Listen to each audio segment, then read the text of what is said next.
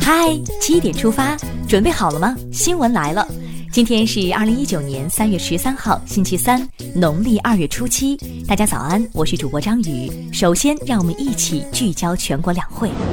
中共中央总书记、国家主席、中央军委主席习近平十二号下午出席十三届全国人大二次会议解放军和武警部队代表团全体会议。十三号上午，全国政协十三届二次会议将在人民大会堂闭幕。十三届全国人大二次会议十二号举行第三次全体会议，听取审议两高工作报告。最高法工作报告中提出，去年审结黑恶势力犯罪案件五千四百八十九件，二点九万人；依法审理孙政才等重大职务犯罪案件，各级法院审结贪污贿赂、渎职等案件二点八万件，三点三万人。最高检工作报告中提出，一年来，全国检察机关共批准逮捕各类犯罪嫌疑人一百零五万六千六百一十六人，提起公诉一百六十九万两千八百四十六人，对刑事、民事诉讼活动中的违法情形监督四十四万七千九百四十件次，同比上升百分之二十二点四，立案办理公益诉讼案件十一万三千一百六十件。十二号上午，十三届全国人大二次会议第四场部长通道开启，多位部长与中外媒体见面，回应热点问题。人社部部长张继南表示，今年还将继续适度提高退休人员基本养老金，可以明确告诉大家，我们有能力确保养老金按时足额发放。国家税务总局局长王军在部长通道上表示，个税改革减税力度大。去年十月到今年一月，共减税近两千亿元，个税改革减税面广，所有工薪阶层纳税人不同程度的减了税，工薪阶层减税面是百分之百，有八千万人不用再交个税，还有六千五百万人的减税幅度在百分之七十以上。面对备受关注的中小学减负一事，教育部部长陈宝生发话：减负不成功，宝宝不高兴，宝宝不高兴，后果很严重。住建部部长王蒙辉谈房地产市场时表示，今年将做到坚持房子是用来住的，不是用来炒的的定位，保持政策的连续性和稳定性，防止大起大落等五个坚持。十二号，十三届全国人大二次会议新闻中心举行记者会，最高人民法院审判委员会副部级专职委员刘桂祥。福建省高级人民法院院长吴协林、江西省高级人民法院院长葛晓燕就攻坚基本解决执行难相关问题回答中外记者提问。接下来关注一条总台独家内容：最近这两年，因为一部国家宝藏的热播，洛阳博物馆成为众多文物迷眼中的网红。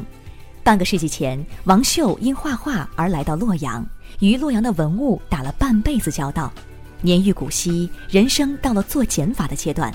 他说自己只想做好两件事：当好人大代表，带好一批学生。我总觉得我对年轻人有责任，希望那些跟着我的学生能真的学到东西。王秀说：“怎么引导年轻人，这一点很重要。起码我身边的人，我选择的都是修养道德上正派的人。这方面不达标的，画得再好，我也不收。”说到这句话，王秀目光中透着一股坚定。网友们想了解他的故事，可在央广新闻微信推送中点击查看详情。再来刷新一组国内资讯。十二号上午，中共中央政治局委员、国务院副总理、中美全面经济对话中方牵头人刘鹤应约与美国贸易代表莱特希泽、财政部长姆努钦通话。双方就文本关键问题进行具体磋商，并确定了下一步工作安排。十一号，国务院办公厅发布关于压缩不动产登记办理时间的通知，提出要充分利用互联网、大数据、人脸识别、在线支付等技术，推行互联网加不动产登记。二零二零年底前，全国所有市县一般登记、抵押登记业务办理时间，力争全部压缩至五个工作日以内。便民服务再提速，点赞。还有一个好消息，国家税务总局近日印发关于取消一批税务证明事项的决定，公布取消十五项主要涉及税收优惠办理的税务证明事项，其中包括取消办理房产继承免征个人所得税相关公证证明，取消残疾人、新能源车辆购置人办理有关税收减免时需提供的身份证明等。需要的证明少了，效率提高了。昨天是中国植树节，自中国植树节设立四十年以来，北京市已有超过一亿人次通过多种形式参加义务植树活动，植树二点零五亿株。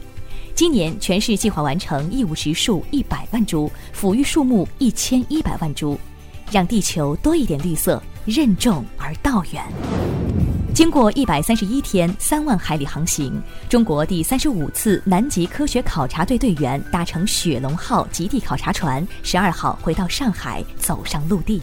南极考察期间，科考队经受了严酷自然环境的考验，克服了雪龙号碰撞冰山后带来的种种困难，安全完成夏季考察任务，在科学考察和综合保障方面取得了多项成果。雪龙号欢迎回家。